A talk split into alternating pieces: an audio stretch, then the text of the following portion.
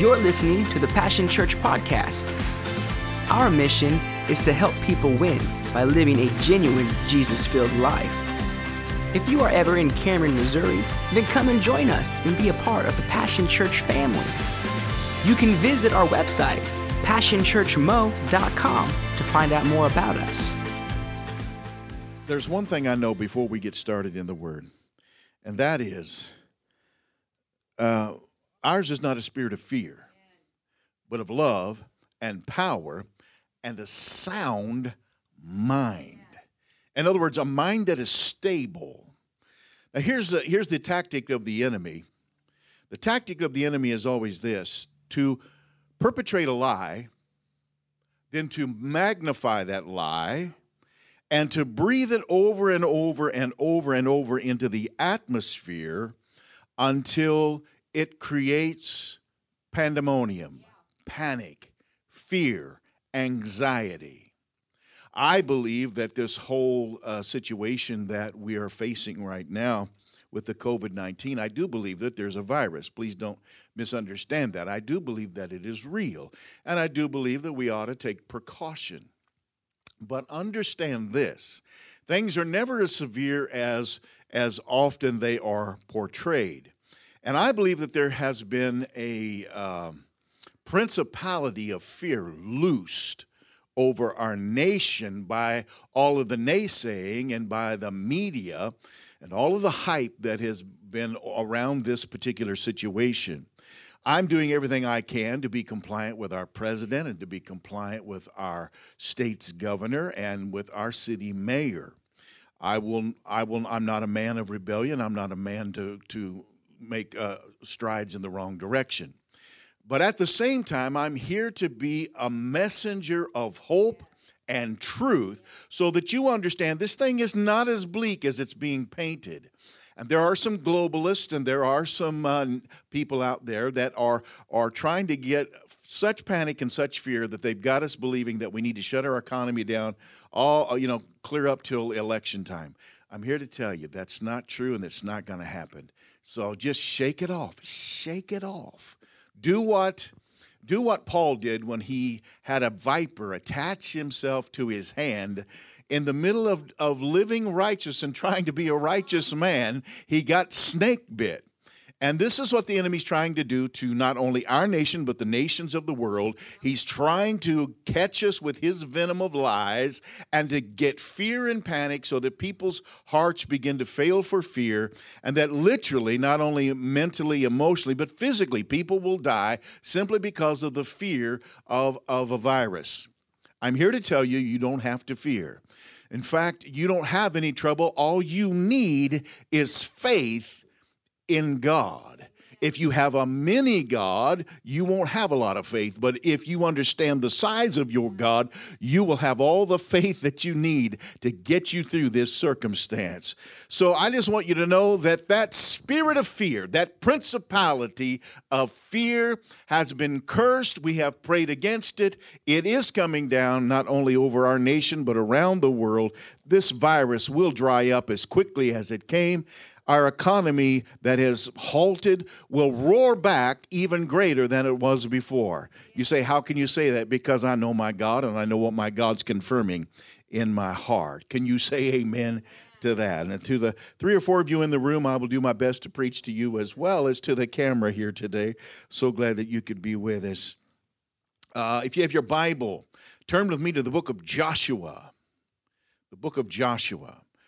We're going to go to Joshua, the 10th chapter. Joshua, the 10th chapter. When you're there, put your finger on verse. Let's start with verse uh, 6.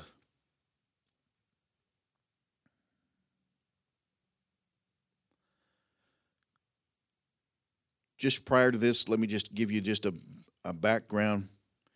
The king of Gibeon has come under attack by a bunch of other kings, and he's called for Joshua and the children of Israel to come to his defense and to help him to ward off his enemies. And that's where the backstory starts. Verse 6 And the men of Gibeon sent to Joshua at the camp in Gilgal, saying, Do not relax your hand from your servants. In other words, please come help us. Come up to us quickly and save us and help us. For all the kings of the Amorites who dwell in the hill country are gathered against us. So Joshua went up from Gilgal, he and all the warriors with him, and all the mighty men of valor. It's a good thing to know you got people that's got your back and willing to fight for you in a time of need. And that was the beauty of this story is this king realized that he's outnumbered, he's outweighed in this battle, and he calls for Joshua to come and help him and he asks him, "Please don't take this as a light thing. Please come help us. We need you. There are too many armies for us to defeat." Verse 8. And the Lord said to Joshua, "Do not fear them, the enemies." For I have given them into your hand. Now, isn't it good to know when you go into a battle to have previous knowledge that you have the victory before the battle even begins? God's already told you how it's going to end. It's going to end in your favor. Can I just, I know I'm interjecting into the middle of this message, but let me just interject right real quickly. COVID 19 has already been outnumbered by God. It will not stand, it will not not continue, no matter what its origins or how it was released. It will not take out thousands and thousands and thousands and millions of people. It will not, because God has already given the victory to those who are faithful. If you believe that, give the Lord a hand clap wherever you are. And the Lord said to Joshua, Do not fear them, for I have given them into your hand, and there shall not uh, and there shall not a man of them stand before you. In other words, not a one of them will prosper, and not a one of them will live. Not one ounce of this disease will survive, ladies and gentlemen. Verse 9 So Joshua came upon them suddenly, having gone up from Gilgal all night. Verse 10 And the Lord caused the enemies to panic before Israel, who slew them with a great slaughter at Gibeon. Did you hear that? The Lord caused the enemies to panic before Israel, who slew them with a great slaughter at Gibeon and chased them along the way that goes up to Beth Horon and smote them as far as as and Makkedah as they fled before Israel while they were descending the pass of Beth Horon, the Lord cast great stones from heaven. It says hail in one in one version. Great stones from heaven on them as far as Azekah, killing them. No more died because of the hailstones than the Israelites slew with a sword. In other words, more died because of the hailstones than Israel slew with a sword. In other words, God got involved with the battle. He told Joshua, don't you worry, not one man is going to stand when all of this is done. And Joshua and the men of Gibeon and, the, and those armies did all that they could do. But when the enemy took off and started to flee, and they began to chase the enemy, God got involved in the battle so that not a one of them would get away. And he began to throw down large hailstones. Now, I don't know if they were stones or if they were literally hail from the sky, but they were big enough to kill the enemy. Verse 12 Then Joshua spoke to the Lord on that day, and when the Lord gave the Amorites over to the Israelites, he said, In the sight of Israel, sun, be silent. He said, In the sight of Israel, sun, S U N, be silent and stand still upon Gibeon, and you, moon, in the valley of Ahon, Ajalon. And the sun stood still, and the moon stayed until the nation took vengeance upon their enemies. Is it not written in the book of Jasher?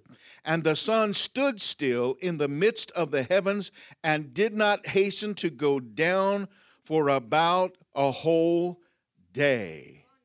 And there was no day like it before or since when the Lord heeded the voice of a man, for the Lord fought for Israel.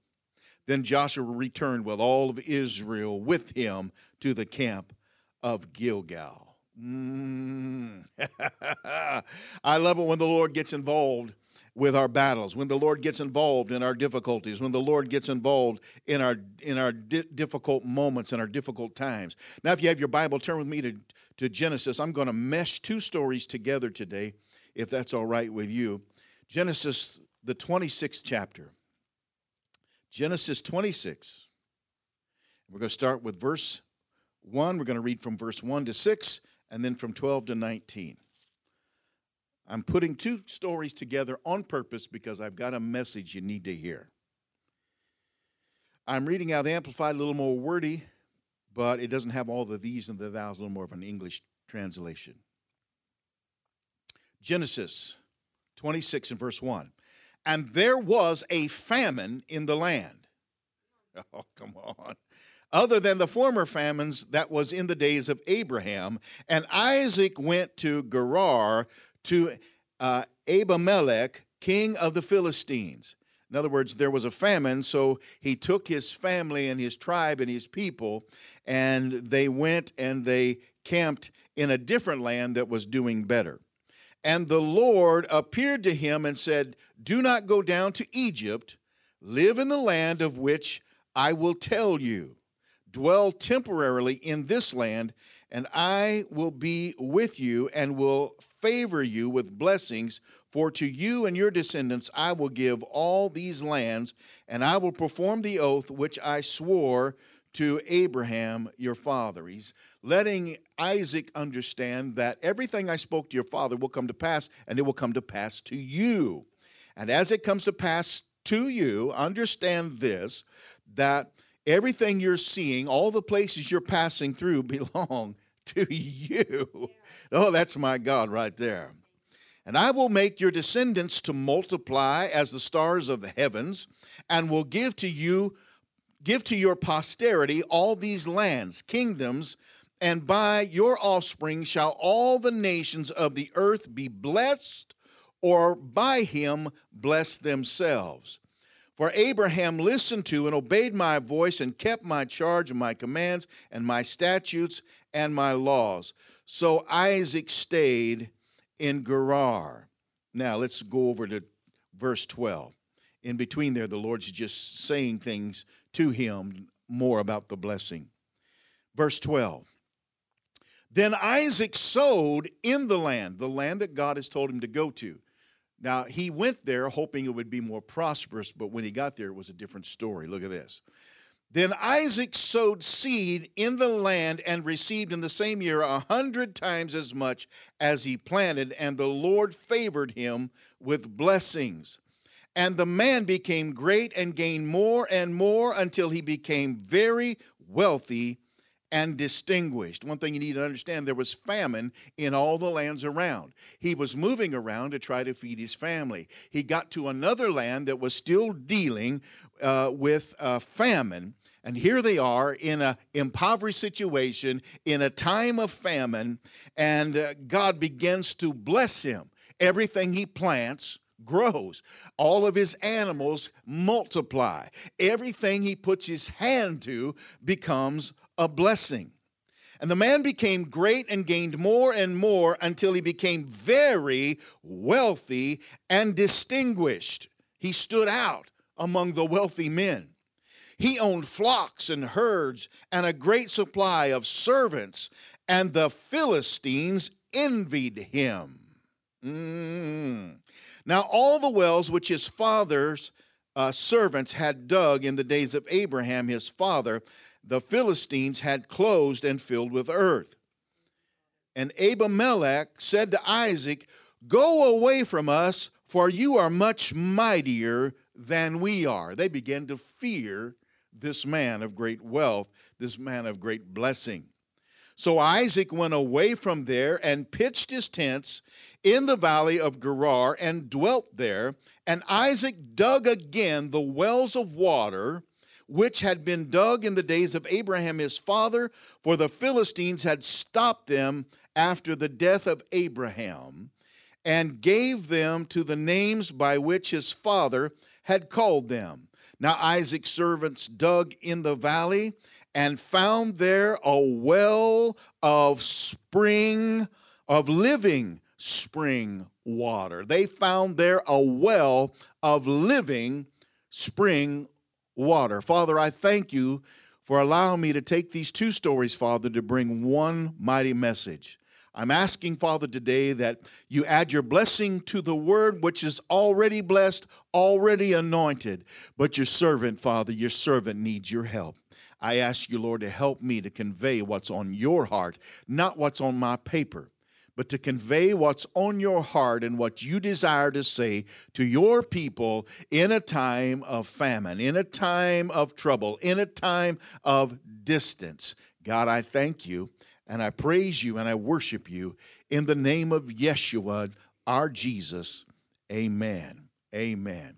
So let's go back real quickly, if we can, to the first thing that we talked about, which is Joshua. If I was going to title our message today, it would be Divine Reset. Divine Reset. You see, Israel uh, was an ally, and their ally was under attack, Gibeon. And because they were under attack, Joshua was summoned for help. And the battle started after they had traveled all night long. When Joshua's army got to the place that they were ready to go to battle, they had already been traveling all night long. The battle started when they were tired. I'm making a point here. It's when you get tired of well doing that the enemy comes to try to pick a fight with you. It comes when you're not expecting it. It comes in a season when you think you're on top and you're feeling pretty good about where you are, but you've been working and diligent and going and pushing and doing what you can for the kingdom. And it's at that moment that you are tired. How many remember Elijah when he got into trouble after Mount Carmel? He'd worked a mighty work and worked a mighty thing for God. But in that moment, in the season that followed it, uh, he found himself worn out and being beat up by his enemy simply by the words of his enemy. It didn't even take a strike against him, all it took was words that were negative to bring him down. And so I want you to see something here that God gets in the battle with you whenever you're tired and you're worn out. Uh, and that's where we have to uh, rely upon our God and not have a mini God, but have a mighty God when we get to a moment like this because when you're tired is when the enemy wants to attack, when the enemy wants to come against you. They had marched all night, but they also had the word of the Lord. And when you operate on the word of God, I want you to understand that if your faith is in a mighty God who keeps his word, then even when you're tired, even when you're worn out, you can stand up and fight the battle and win because God has given you something to stand on and let you know that you are a victorious believer. You are more more than an overcomer. I know you're in your home right now. You I can't see you, but slap your neighbor a high five right now and let them know you are more than an overcomer they got into the battle and the battle was going well. But the problem was as they were running out of daylight.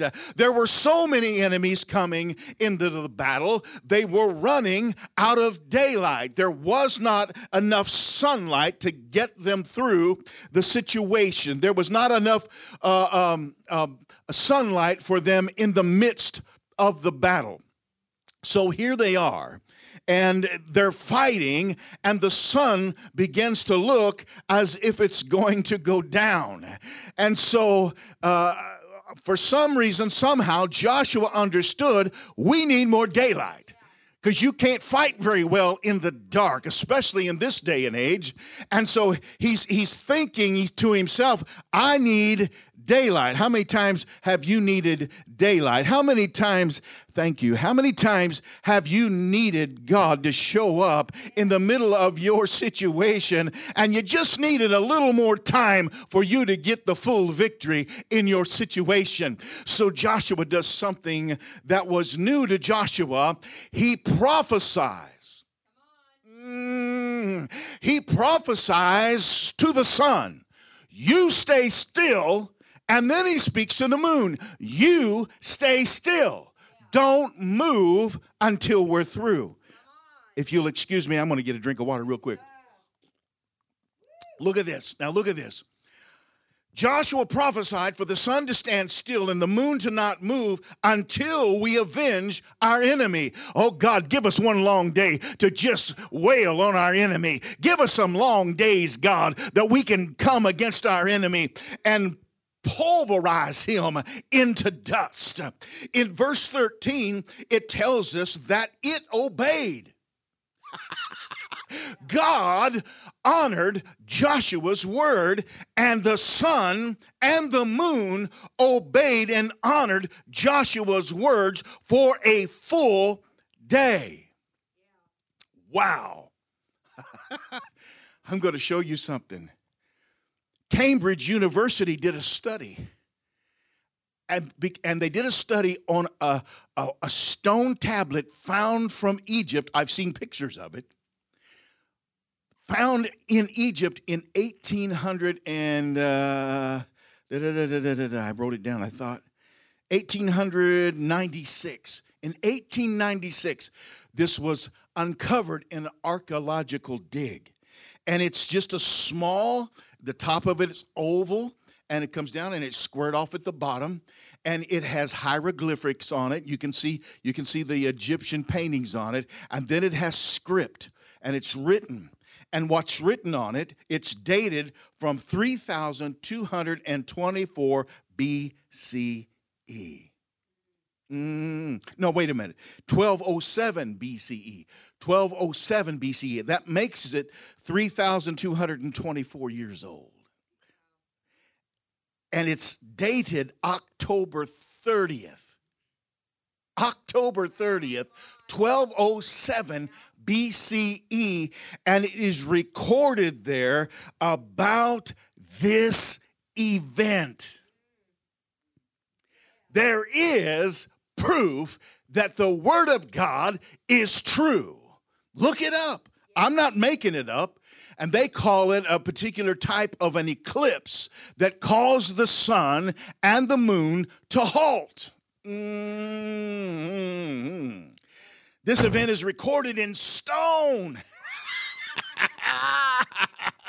never has there been a day like it before, and never has there been a day like it since, but it's written in stone. It happened by our awesome Almighty God. And God gave Joshua, ladies and gentlemen, a reset or an extension on that day for a godly purpose. And that godly purpose was to defeat the enemies for someone else. God gave Joshua a divine reset that he could pulverize the enemies on someone else's behalf. God is giving the church a divine reset, ladies and gentlemen, to pulverize the enemy, to, mm, to, to make him into dust, to, to annihilate his assignments and his agendas. I want you to know this is nothing but a thing that we're going through, church. God is setting us up for a divine reset. Mm-hmm. Wow. Woo. Here's the beauty. God joined the battle. God not only gave them a divine reset to pulverize the enemy, but when it looked like the enemy might escape, God got involved in the battle. God showed down in the battle. God showed up in the battle. God annihilated. He started throwing stones from heaven. Pow, pow, pow! And everyone Joshua's sword couldn't take out. Oh, pow, God took out with accurate aim. Oh, no, you don't, devil. You're not getting away. And God will get in the middle of your circumstance and cast stones at the enemy. He has the right to cast a stone. When he stood before the little woman that day and he looked around and said, Where's your accusers? Because he told those who are without sin can cast the first stone. And everyone remained silent and slinked off somewhere else, knowing that their own condition didn't give them the right to condemn somebody else. But when God stands against the devil, he's got all the righteousness uh, of heaven backing him. And when he casts a stone, it's accurate and he takes the enemy out. Mm. So it rained hail from the sky over the amalgamated armies of the enemies and the hail took out more soldiers than the swords of Joshua and Gibeon's armies combined. Woo, ladies and gentlemen, I want you to understand God wants to join the fight. And we need a divine reset. Who could say amen to that? The word divine means ordained by God or God breathed, and reset means to set again. What are you trying to say, Pastor? God's trying to reestablish his church. I'm going to let that hang in the air for just a moment while I breathe. God is trying to reestablish the church of Jesus Christ. He's trying to reestablish something that is godly. That is why he's put the world on hold. That is why the, the idols have fallen before uh, God. He is trying to reset uh, his order, his structure, his church, and his people. This setback is really not a setback, it is a divine reset. Get that in your vocabulary. This is not a setback, this is a reset. God is breathing on his church again because he's looking for a righteous people who won't compromise, who won't run to the world, who won't act like the world, who he's getting, if I can just say this, I believe that uh, like God has suspended the, the sun uh, for Joshua, God has suspended life as we know it for us because the world has been halted. He has pulled down false idols, the NFL, the, the MLB, the NHL, NASCAR, NSL, Hollywood, Nashville, LA. They've all laid on their face. They're all prostrate. They cannot move. And many of those who sing about, uh, you know, all the beer slinging and all the things they do now are coming online and singing the songs of Zion, singing the old hymns of the church. Uh, they want the world to have hope. Uh, and guess where they're looking? They're looking to the God of the Bible. They're looking to the God of Abraham, Isaac, and Jacob. They're looking to our God, Jesus. Uh, they're looking to Yeshua. Ladies and gentlemen, he's resetting the church to put our focus back on the true God. He's drawing the line between the remnant church and the apostate church. There will be no blurred lines. Church uh, blended in sin wields no power with God, only men. Oh, but God is looking for his separated, sold out, uncompromised church. He's looking to awaken the remnant of this generation. This moment of suspension is for a refocus. Isn't it funny that it's happening in the year 2020? Oh, I know at the first of the year, I kind of came down on pastors who would go so quickly to a knee jerk and say, God is refocusing in the year 2020 because that doesn't take any, any uh, a word from God to prophesy. That is a given. But understand, look at this, what God is doing. Isn't it funny? That he is refocusing in the year 2020. There's a reason God has a sense of humor. It's tongue in cheek to him, to you and I. It is serious word. God is awakening the remnant. America has become so busy and inundated by the fast pace of our modern day overload, and so much so that we have lost our ability to communicate without an electronic device. We've abandoned family meals together. We have abandoned family altars. We have abandoned family devotions and family discussions and game night. Uh, and as the church is concerned, we have abandoned corporate prayer.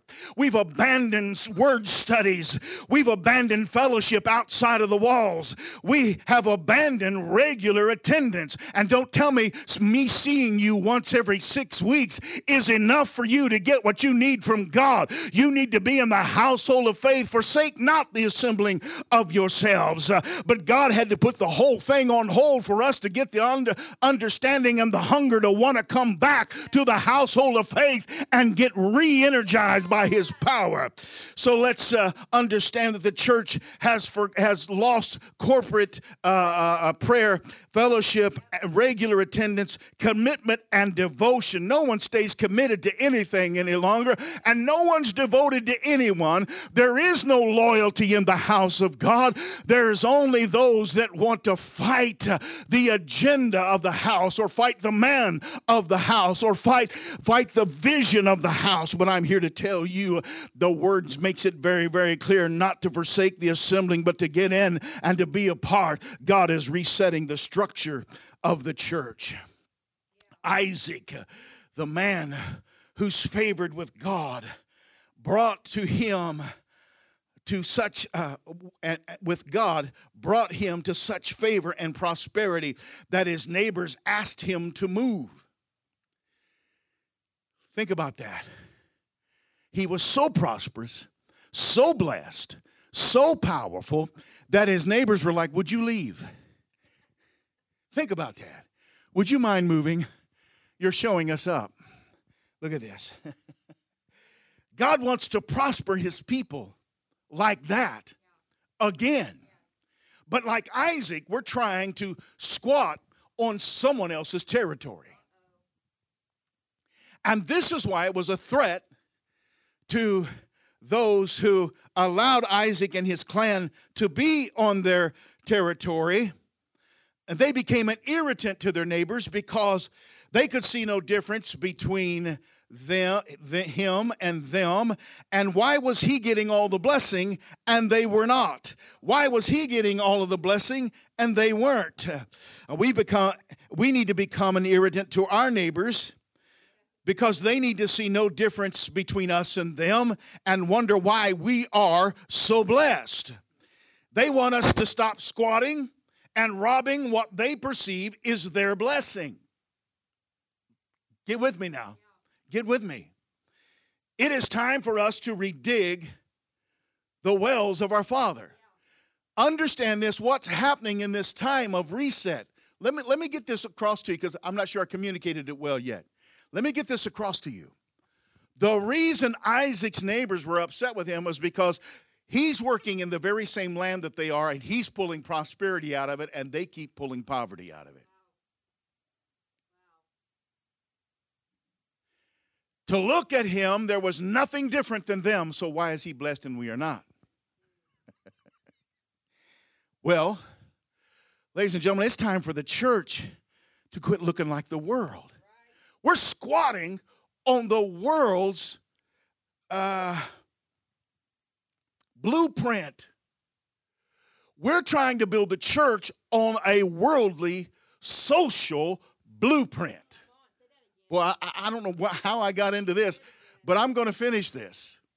We're trying to build a church that is so friendly to the world that when they come in, it feels just like the way they've always lived. And so they can just comfortably assimilate into the household of faith. That is the last thing that God wants is for people to come into his presence and not change. We have all the bells, all the whistles. I'm not throwing stones at that. We have mega churches, but I'm just wondering is God getting tired of mega church? Is God starting to look for sincere, heartfelt, sold out, children of the Most High God, people who pray, people who congregate, people who come together, people who socialize one with another, people who don't uh, lay down in the heat of the battle, but those who will call for the sun to stand still while they're in the battle so that they can get God to come into the battle with them and annihilate their enemy. Mm-hmm. It's time to redig the wells of our forefathers because the world is tired of our slick productions and our mega seating. They want miracles, wonder, sincerity, devotion, sold out children of the Most High God. They want to know that when we pray for them, they can believe that things will change.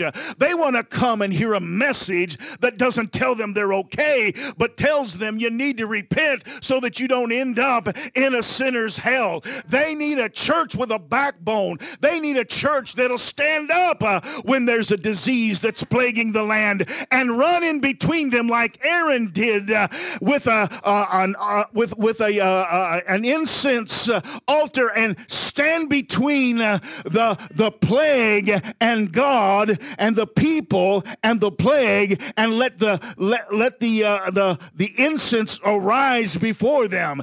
What that incense represents the prayers of the saints, ladies and gentlemen. The world is waiting for us to get off our duff and get out of our closet and stop shaking behind our sealed houses and begin to pray, begin to call out, begin to call down, begin to annihilate uh, this principality that's hanging in the atmosphere over our nation and around the world and bring this fear to its knees. Mm, I've got to finish if we're going to redig the old wells and go back to the old places where there's refreshing waters and springs of life, understand that it is work. We will need to dig and dig and dig and dig to regain what we have already wasted away.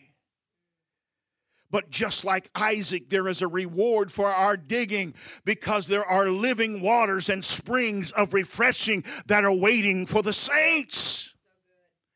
Now that God has put us on hold, He has Sabbathed the whole world. He has put the world on hold. I'm going to share something here, but I'm not going on a tangent. Listen, I remember when the blue law was repealed. I was working in retail merchandising when the blue law was repealed. And we took away, it used to be, as you would drive the streets of your city right now, it would look like a typical Sunday afternoon back in the day. But when we repealed the blue law in about 1976, suddenly commerce was was able to be uh, carried on on Sunday. There was no more Sabbath rest in America. And we began to, to take on worldly ways. And pretty soon I've watched that gravitate to where the church is not revered at all in our nation anymore.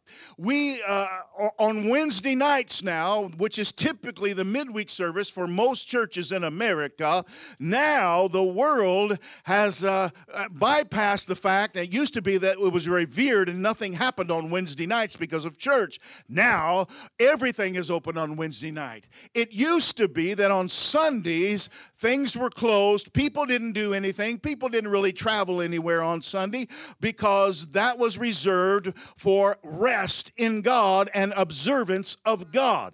But now everything happens on Sunday. There are main events that pull people from the house of worship to worship in a football stadium or to worship in a major league baseball stadium. Just on and on and on. You can name you can name it and go down the line. Down to even my favorite passion is hot rodding. But now the hot rodders don't do it on friday night and cruise in on saturdays. They they now do it on sunday during church time and I just want you to know that God has put the whole world on a Sabbath rest. Why? Because He's giving us a divine reset. How many have found it a little bit refreshing? You don't want to admit it, you don't want to raise your hand, but it's been a little bit refreshing not to have to keep up with all the routine of your schedule that you normally have to keep up with, but you've had a little extra time. You've had a few moments that you didn't have to worry about the next thing coming down the pike. But now that God has put us on hold and He Sabbath the world, no one in the world and a few in the church honor Sabbath anymore. It's not a day, It's not a day that God's looking for, it's an attitude that God's looking for. He's not looking for us to, to reestablish Sunday as the day of Sabbath, although I believe it would be the best thing in the, in the, in the uh, uh, um, what I want to say, in the benefit of our nation. But what he's looking for is a, an attitude of the heart that says, I revere you, God. The attitude that says, You're all I need.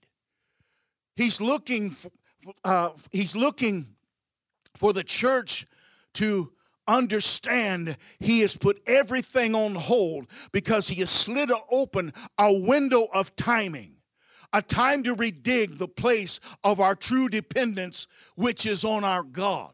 God is giving us time, church, to dig because when this lifts, I'm telling you, we're going to be going to two and to three and maybe four services on Sunday morning because people are getting a wake up call. Some will go back to the pig slop, some will go back to the old things, but the remnant church better wake up. The remnant church is getting a wake up call. Get up and dig, get up and dig, get up and dig because the anxiety and the unsurety of the world that lies out there beyond the walls are going to come in looking to see if you have anything different. And if they can't find it here, they'll go back to the pig slop and their blood will be on our hands. God is expecting us to stand up in this day. It is time to redig the place of our true dependence, which is our God. It is time to reestablish the lost art of true worship, not worship that is uh, that that starts with a song. Worship that starts in the heart of the believer and is backed up by the song and the song of the church. But a song in the heart is what God's looking for. When you can sing Him a new song about how wonderful He is and how good He has been to you. God is looking to reestablish individually and family and corporately everything that's been lost to the church. He wants springs of refreshing. And ladies and gentlemen, it is time for a reset. It is time for a God breathed, God ordained reset. So grab your shovel and let's get digging. Grab your shovel, church. Let's start to dig. It's time to dig. It's time to dig a place uh, that will get you to the place of true refreshing. Austin, if you'd come. Oh, it's time to dig. It's time to dig. It's time to dig. In second Chronicles. We've said this in the seventh chapter, uh, Second Chronicles 7:14. We have quoted this to the point that it has become so cliche that it has no meaning to us. But God is bringing us back, saying, "Dig up, dig up, get back to digging in the Word, get back to digging in my truth, get back to digging in the things that are concrete in this life, get back to the wells of refreshing. And if my people, called by my name, shall humble themselves and pray and seek seek my face and turn from their wicked ways, then, then and only then, I will hear from heaven and will forgive their sin and will heal their land. Whoo.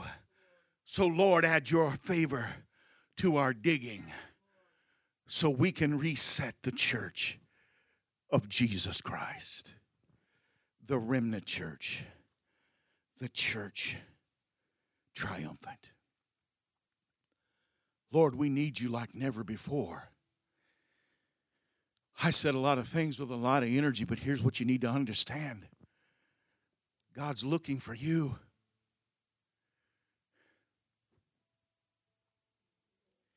Is he going to have to come and drag you out of a football arena?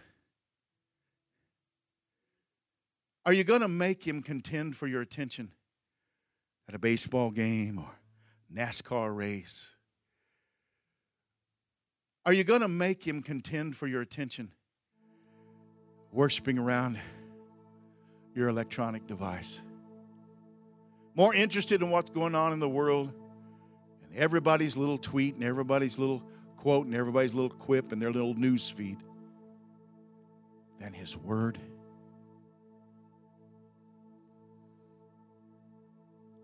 More, an awful lot of our nation and an awful lot of Christians put more faith in the news media than we do the Word of God, which says, No plague shall come nigh my dwelling. Am I denying there's a plague? No. I'm saying I serve a God bigger than it. And so are you. But if we sit behind our sealed houses all scared to death, then nothing can happen. While we're in this time of sabbatical, we need to be on our face crying out unto our God, giving Him the honor and the glory that is due Him and Him alone. And today is the day of divine reset. And I don't know where you're at. I can't see you today, but I know this. As for me and my house, we will serve the Lord. As for me and my house, we're going to dig into this reset. And we're going to be poised and ready because there are going to be babes coming through that door who don't know the Lord Jesus Christ. And they're going to need someone to not only preach a message to them so that they respond, but to stay with them until they grow up, to work with them when they're making messes, to help them when they're struggling, to get them from point A to point B to, till we get them across the finish line. And tag you're it. God's looking for you. But is it going to be another six weeks before you show up to the house of God? Are you going to show up when you feel like it? Are you going to pay your tithe when you feel like it? Are you going to give your offerings when you feel like it? Are you going to read the word when you feel like it? Pray when you feel like it? Fellowship when you feel like it? Are you going to let the Word of God be the Word of God? That is the question. I want you to pray with me. Father, right now, in the name of Jesus, for everyone that's watching, Father, I thank you and I praise you for everyone in this building. Father, I thank you and praise you that we are the remnant and we have decided that we are not going back and we are not going to that place of the past. But we're coming, Father, back to the wells that need to be redug. We're going to not squat in the land that doesn't belong to us any longer. We're not going to squat on someone else's land. We're not going to squat in the world, but we're going to redig the wells of righteousness and holiness and purity and cleansing and refreshing. We are going to be the remnant and we are going to be the church that is triumphant. And we are going to be the church that is poised and ready, and we are going to be the church that is equipped, and we are going to be the church that helps the world come to know the Lord Jesus Christ. Father, I thank you for everyone that is committing their heart right now to the remnant assignment of the Church of Jesus Christ, for our time is growing shorter. And these little incidents, like we're going through right now, are designed by man and they're going to keep being designed. And the church had better stand up and we'd better get a hold of this thing. So, Father, in the name of Jesus, we give you honor, we give you praise. I ask, Lord, that your blessing would land upon each and every one who's been a part of this today. We give you the honor and the glory and the praise in Jesus' mighty name. And if you'd like to give, I believe we have it up on the screen where I can look behind me and see it. If you want to give to us, you can give online by giving to passionchurch.com. Give, I'm sorry, it's give to passion Give to passion.com. Or you can drop a check in the mail to Passion Church, 1018 North Cedar, Cameron, Missouri, 64429. We love you. God bless you. We'll see you next week.